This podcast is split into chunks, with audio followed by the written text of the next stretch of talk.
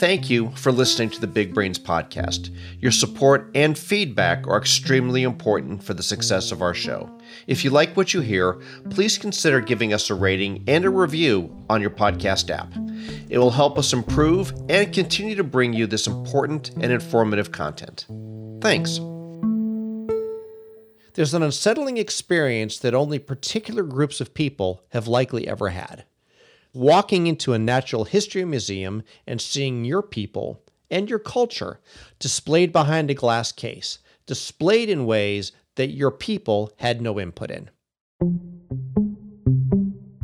over time, uh, it has become more and more evident that our culture's manner of displaying the collections of indigenous peoples have become more and more problematic. That's Jonathan Lear, the faculty director of the Neubauer Collegium at the University of Chicago. We fund collaborative research on projects where when we feel we need to bring together people from all different perspectives and realms of life and expertise to solve what we take uh, to be very important problems facing the world today. One of those important problems is one we've been ignoring for a long time the way Native American people are presented in museums and whether current Native populations are represented in that process.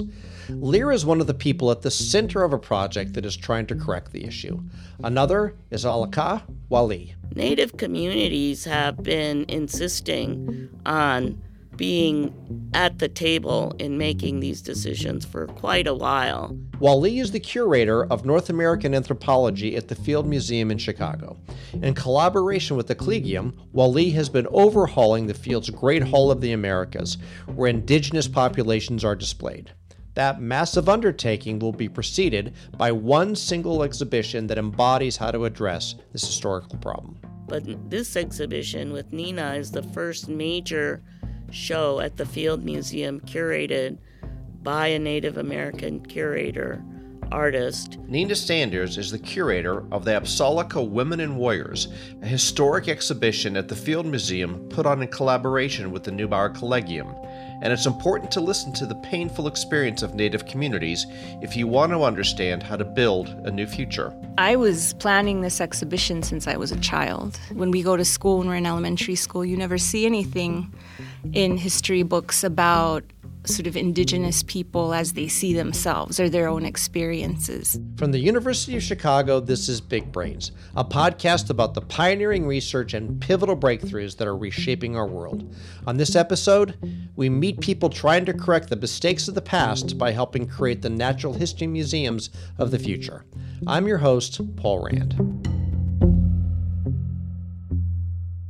We start this episode with Jonathan Lear and the problem how did we get here? And what can we do about the representation of Indigenous peoples in museums? The very idea of a natural history museum is an idea that was thought up in the 19th century at a time when the kinds of questioning we're now doing were just not on anybody's mind.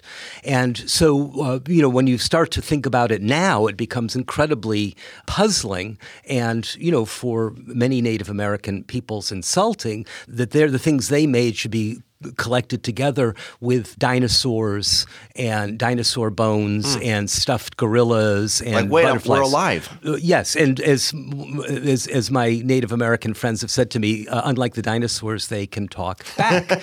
um, so um, you know the the very idea of a natural history museum and collecting Native American artifacts there was the idea that they were being consigned to history, that this was going to be part of the past, and that Indians were were going to go away. And we wanted to capture, you know, and preserve what we thought of as a history, something in the past, along with the dinosaurs. And so what's at issue is not only what should a, a, a modern exhibition or a contemporary exhibition now look like, but it's a much deeper question of what should a natural history museum any longer be? The Field Museum is completely overhauling all of its Indigenous peoples exhibits with the explicit goal of involving Indigenous voices in that process. The particular exhibition by Native American curator, Nina Sanders, is the first step in that process. The show is called Apsáalooke Women and Warriors. It's centering around the work of the Apsáalooke Nation, also known as the Crow mm-hmm. Indians. And, and, and familiar with the Crow Nation is not new to you, is it? No. I first went up to the reservation in 2004 and have been going there uh, usually several times a year ever since. And I wrote a book uh, that came out in 2006 called Radical Hope Ethics in the Face of Cultural Devastation. And, and I worked through this figure of the, the last sort of great chief of the Crow people was a man named Chief Plenty Coups. He was asked about this move onto the reservation, and he said, After the buffalo went away, the hearts of my people fell to the ground. They could not lift them up again. After this, nothing happened. Hmm. And I wrote a book about that phrase, after this, nothing happened. I am a philosopher. I am not an anthropologist. I am not a sociologist. But in my philosophical work, I wanted to take Plenty Coups's statement seriously and try and imagine what it would be for things to stop happening. I wanted to pay him the respect of um, treating him as say, trying to say something true. It turns out that the Apsáalooke people, the Crow people, began reading the book themselves. Hmm. And I was invited up to the reservation to talk about the book. And I got about 20, 30 seconds into my presentation. And right in the front row, uh, one of the tribal elders just put up his hand and he said, Who are your people? Nobody had asked me that question before. But thinking on my feet, I said, Well, I think the best answer is that I am Jewish. And then it just came into my mind that basically the same year that um, this group, the Apsáalooke, the Crow, were moving onto the reservation, my family was actually escaping from Eastern Europe. And I said that out loud. That began a discussion that went on for hours. Mm. Uh, it turned out that um, the, the people in the room were extremely interested in the Jewish people for one great reason, which is how is it that the Jews still are here as an existing people? They don't know whether they're going to be here in 50 years. And okay. somehow, after the purported destruction of our culture, the Jewish culture, you know, and, and here we are. We never got to radical hope in that discussion. Wow. But we did. Had a very interesting discussion. It, it was unbelievable. And the people I met that day are still my friends. Hmm. My last Passover Seder had 16 crow at the at the at the dinner table. Uh, wow. Because and this is the group that is coming to contribute their art to this new show at the Field Museum, um, and that is, I think, another very historic uh, step in in um, in this story, which is this will be the f- not only is this show of Apsáalooke Women and Warriors the first exhibition of Native American artifacts that will have a curator who is herself Native American. Um, it's going to be the first show in its history where their historic collection of artifacts are located in the context of the contemporary art of about 20 Crow artists and writers. So, this is going to be an exhibition that's very forward looking, very much about the present creativity and about the forward looking nature, nature of this. Um, of the of the Apsáalooke people and locating their history proudly but locating it in a vision, their vision of how what their past was in terms of what their present is and how they are living into the future.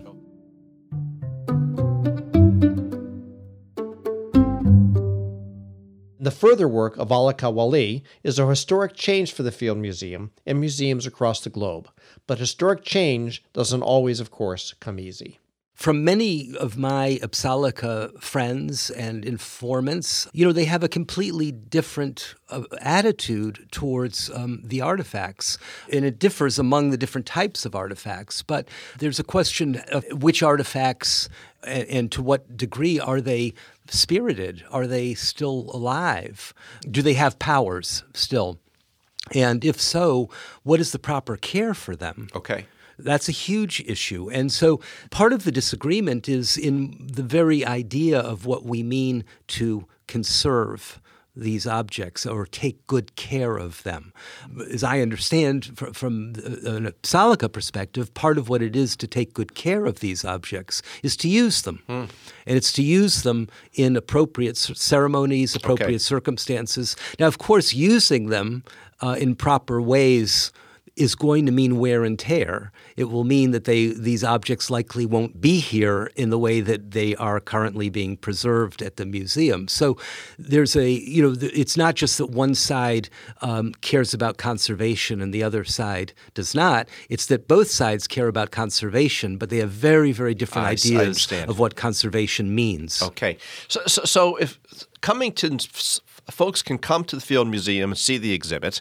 It sounds like it'll be terrific on a number of levels, but but I think the objectives and, and, and the purpose of this hopefully doesn't just stay in the field. It actually is something that that the way that you all are thinking about this, there's a hope, if if maybe an expectation, that some of the lessons learned can impact natural history museums around the world. Absolutely, I see this as part of a conversation. Okay, we will be part of a conversation going on around the world about how to allow cultures that are non dominant within the larger culture to find ways of expressing their hopes, their creativity, their vision of themselves for everybody to see and participate in, in, right. in, a, in, an ongoing conversation. And I do think we have taken some very significant steps in um, working out how to do this well. And and so having it done here was it was it a tough thing to? I wouldn't put it in the past tense. Okay. okay. I mean, it's a. You're in the middle of as, it. As, as all creative struggles are,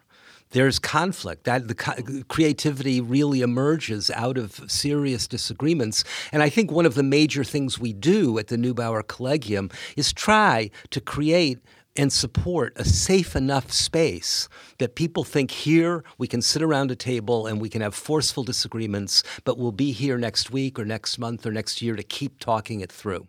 Speaking of being in conversation, we decided to do something a little different for this episode. Because of his closeness to this process and the people involved, we had Jonathan Lear interview Nina Sanders and Alaka Wali to better understand their stories and these exhibits. We'll hear from them after the break.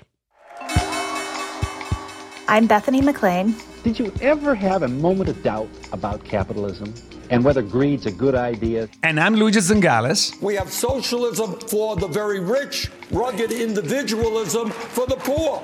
And this is Capital Isn't, a podcast about what is working in capitalism. First of all, tell me, is there some society you know that doesn't run on greed? And most importantly, what isn't? We ought to do better by the people that get left behind. I don't think we should kill the capital system in the process. Nina, I'd like to welcome you to this conversation. We're here with Nina Sanders, who is um, a Apsáalooke and is a curator of a joint exhibition of Apsáalooke Women and Warriors at the Field Museum of Natural History and the Neubauer Collegium at the University of Chicago. So you have this chance now you to be the curator of a very new way of presenting indigenous voices within the Field Museum of Natural History. Tell me about the transition you've experienced. Like how did you take the your learning experiences and translate it into doing it the way you thought would be a good way to do it? Uh, so I had a professor in American Indian Studies who said, I think the best thing that you can do is ask yourself the question in your own language and then provide yourself the answer in your own language, mm. and it will provide you with clarity. So, when you went to the Field Museum, what was the question you asked yourself as you were approaching this new project? You can say it in Apsáalooke and then try and translate it for us. Okay. Um, okay. baga What will your people see? Ah. What, will your pe- what, what, what do your people need? And so, in that, I had to think about what is it that these objects need? Do they want to go home? What is it that they're trying to tell us? The people who created them, as we believe, are still very much part of the life force of these objects. So tell me about the life force of these objects and also really what responsibilities you have, but you think we all have to take care of these objects? There's a shield collection. As you know, it's sort of one of the things that started this exhibition.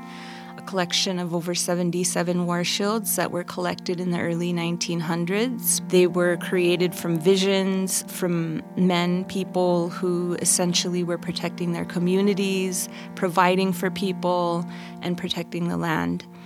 And so, what these men would do is they would go out for a vision, they would fast. They would go without eating or drinking water for days, and then something would come to them, whether it was the creator himself, they would dream something, animals would talk to them, and then they would be instructed on what to do and how to create these objects to provide themselves with protection and, most importantly, um, abundance. And once we were put on the reservation, obviously people are starving, there's poverty, and they've all they all have these objects that they no longer can use because we're no longer riding our horses across the plains and so on. You know, enter the anthropologists and they're sort of collecting for museums all over the world. And then many of them, most of them ended up at the Field Museum.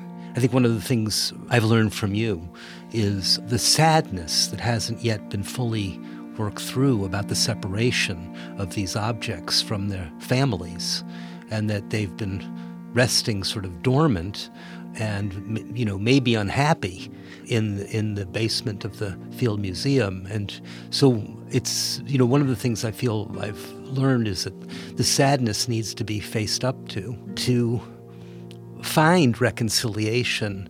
You also have to um, be willing to put up with some conflicts and uh, you know going to the Field Museum and um, putting on an exhibition is um, is a real challenge because it seems to me that you're trying to transform what the museum is and turn it into a more welcoming home for the objects that are there. Oh, absolutely. It's it's painful. What we're doing is, you know, decolonizing the institution, right? But what exactly is decolonizing? Decolonizing, I think, is a process that begins with mourning. Mm-hmm and we mourn privately. My people, we don't mourn openly. So when I first experienced or encountered these shields, it was like I was meeting my ancestors. And I think the first initial instinct is to just, you know, start crying, to weep, and to sort of release some of that negative energy. But we wait and we find those appropriate spaces. We feed the water, we sort of clean ourselves off, we smudge ourselves with um, cedar and bear root and things like that. So it isn't something that we do publicly and we don't talk too much about it because we believe that our words are sacred. When we were created as human beings, we're the only creatures that can speak and sing and pray.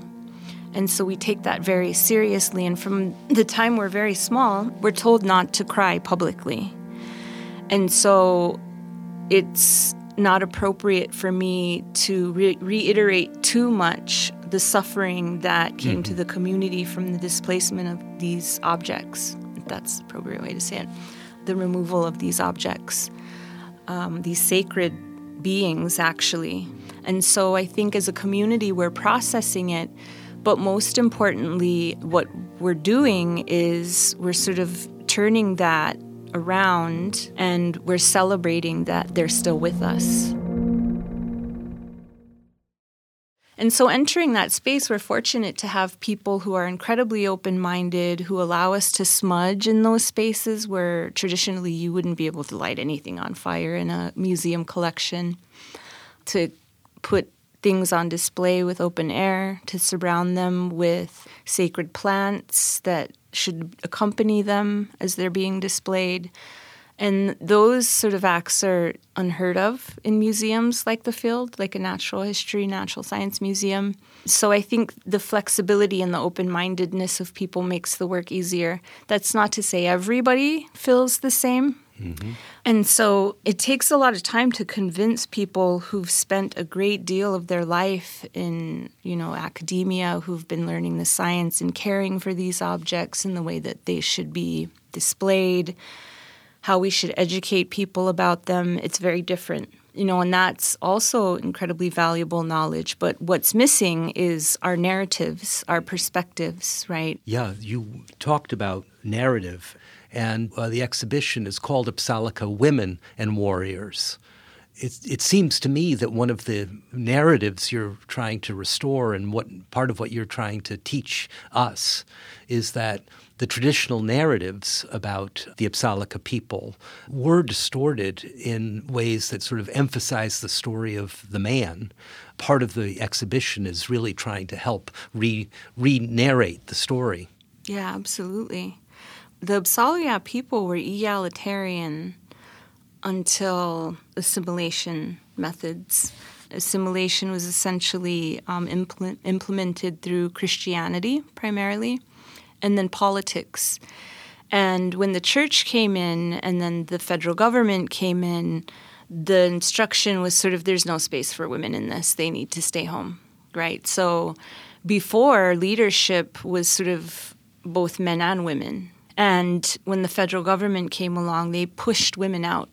And I think it we were in a time of such turmoil and identity crisis that you know, we had to sort of just follow whatever it was we were instructed to do out of fear. What you see, what happens is you have anthropologists and um, ethnographers who come into the community and they're writing about warfare, intertribal warfare, warriors, war bonnets, you know, things of that nature, the things that you see in Hollywood, the stereotype.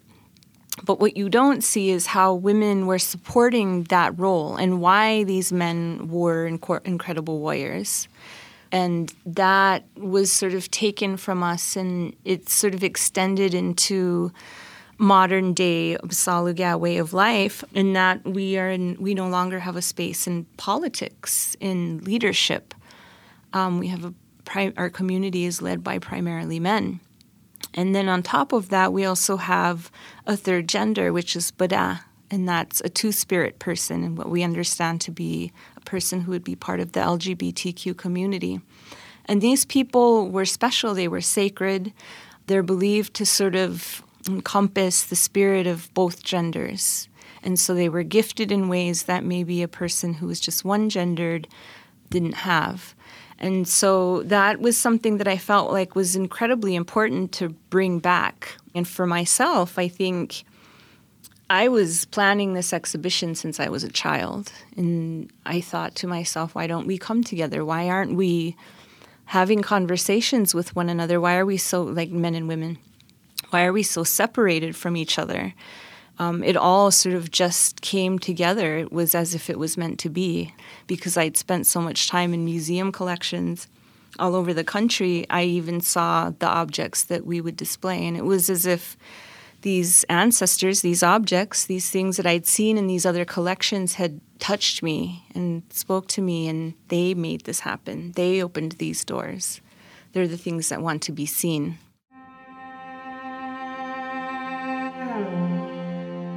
It seems to me that this exhibition is not only historic for the Field Museum, but that it's an important part of a conversation that is going to go on for generations between dominant cultures and the great institutions and museums of dominant cultures and indigenous peoples.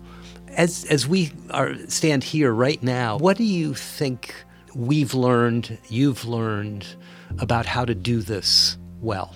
What, what, what should we take away, as best we can tell, at the beginning of this exhibition to a conversation about how to do this around the world? Yeah, this is a really good opportunity in speaking to like the dangers. One of the dangers is um, this is an incredible opportunity for my people, the Apsáalooke, but it's a little bit different in that we're sort of emphasizing and speaking to a culture that's very different from other indigenous cultures.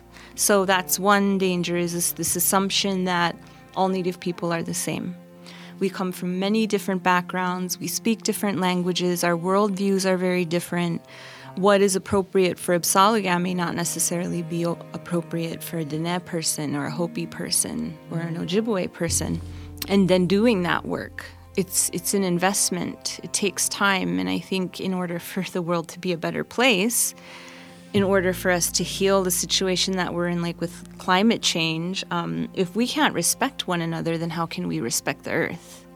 We all have agency whether it's as a person who runs a podcast or the director of an important nonprofit or a curator or even a mother of three we all sort of have to understand that we have agency in this, that we can make choices that maybe the people before us didn't decided not to. Um, and I think in many institutions, it's a huge risk. So you, part of it is that the institution itself needs to take that kind of a risk. Oh, absolutely. Yes. Nina Sanders, thank you so much for spending time in terms of giving. Thank you for giving this time and thought and to be with us and talk these issues through. Mm. And congratulations mm. on curating this new exhibition. Mm. Jonathan. As Nina said, these historic changes require an institution to take an historic risk. We'll hear from the person at the Field Museum who's overhauling their Native American exhibits after the break.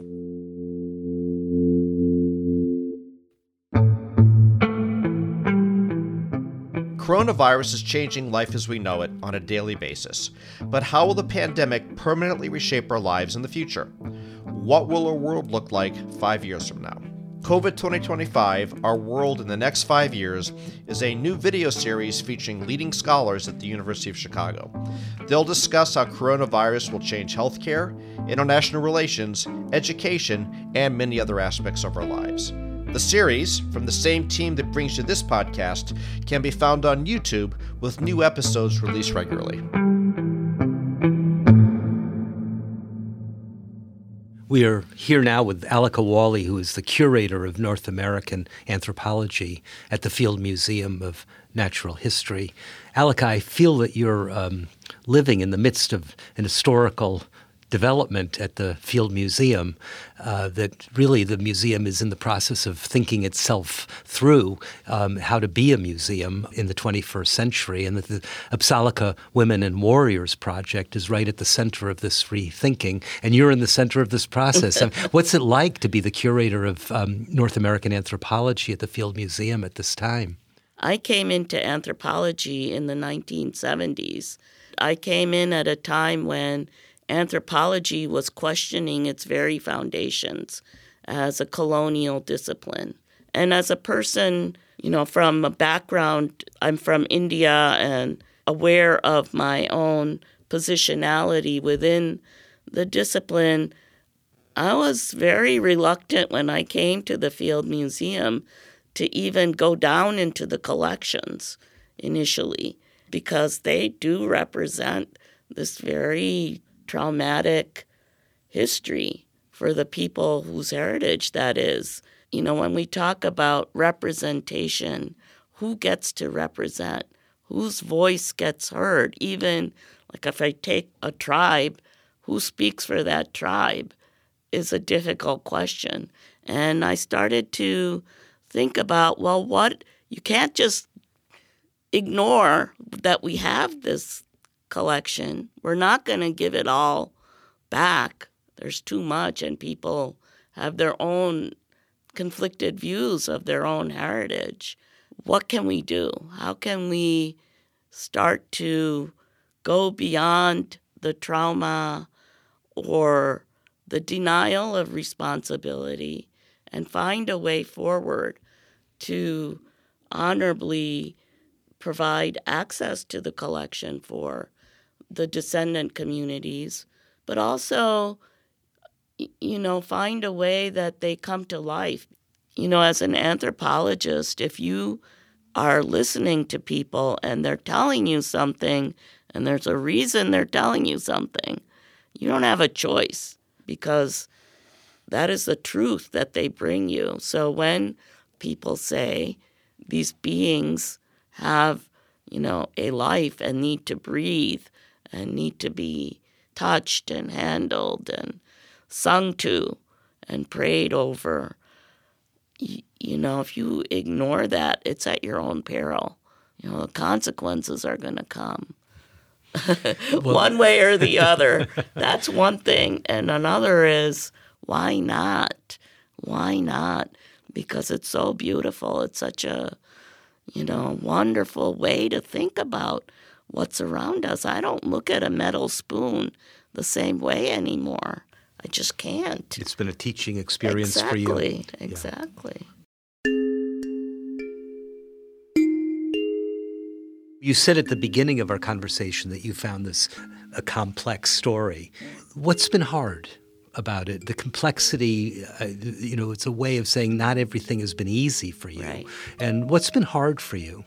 You know, I've come to understand Native North American collection and Native North American people are not in the same relationship to the Field Museum as every other group that we have responsibility for. There has to be uh, some more obligation to this group of people. We are on their land, and that has to be taken seriously. People want to say, well, if you're going to do this with Native America, do we have to do it with the so and so and the such and such? And eventually, yes, probably. But at the moment, we have to really pay attention to what our responsibility is to the Native community. The trauma is continuing today. I mean, think about these issues of missing and murdered women. This is happening today. Think about the robbing of land to put a pipeline that could leak and cause contamination. This is happening today. This is not some historical, you know, tragedy. So we have to be cognizant of that, and that's hard to get that message out. How do you think Apsáalooke Women and Warriors is helping to get that message out? So this is another complexity surprise kind of thing because when we started, you know, showcasing with co-curators, native curators, I thought they're going to want to hit home this message of trauma and loss and what these collections mean in terms of, you know, stolen heritage.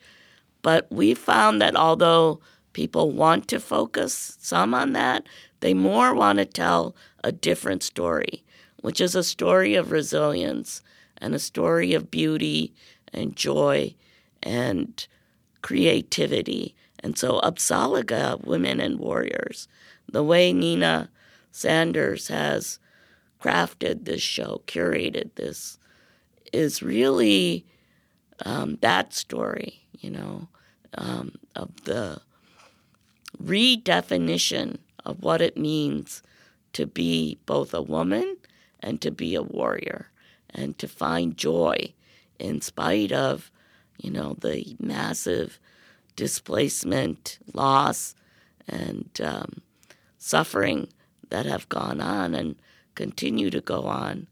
And I think that's really the critical element is that we've opened a door here Yeah. the museum is never going to be able to close that door and they don't yeah. want to yeah in all fairness yeah. and so going forward it's you know it's going to be exciting to see how it plays out the Apsáalooke Women and Warriors exhibition is leading up to the reopening of the Great Hall yeah.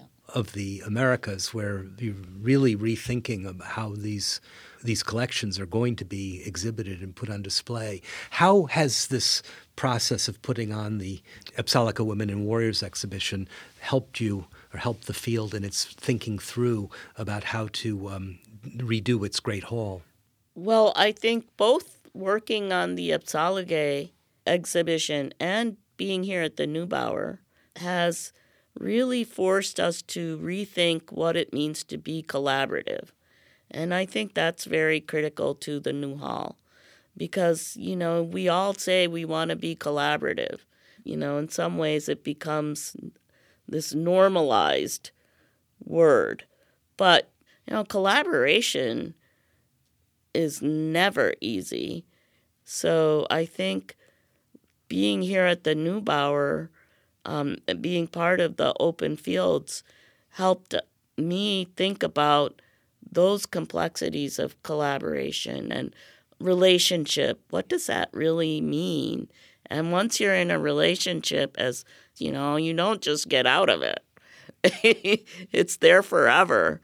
I think that has helped us think about the renovation of that hall and learn from this experience on how to be better collaborators and acknowledge the messiness of the process. You know, it's not like just learning to be better, it's just knowing that it's not going to be some simple, you know, transaction. no, yeah, it makes a lot of sense to me. I, I, feel the main thing I've learned in my time as faculty director of the Neubauer Collegium is that you need time. Mm. And people need to be together over time mm. because it takes time to build up trust. Right. And collaboration, if it's not going to be just a cliche, right. does require trust. And what you, among the things you need to trust, I think, is that the conversation will continue. That even if you have a very forceful disagreement, that there'll be another meeting mm-hmm. and we'll, we'll keep going. And mm-hmm. the conversation is not going to end. We will continue. And that seems to me, from the perspective of you know looking on at different groups trying to collaborate or learn how to collaborate, is um, you need that kind of time to build up trust. Right. I think that's absolutely true. Alaka Wali, it's been wonderful to talk to you. Thank you so much. Thank you. You can learn more about this important issue and see this historic show at the Field Museum of Natural History and the Neubauer Collegium on the University of Chicago campus now.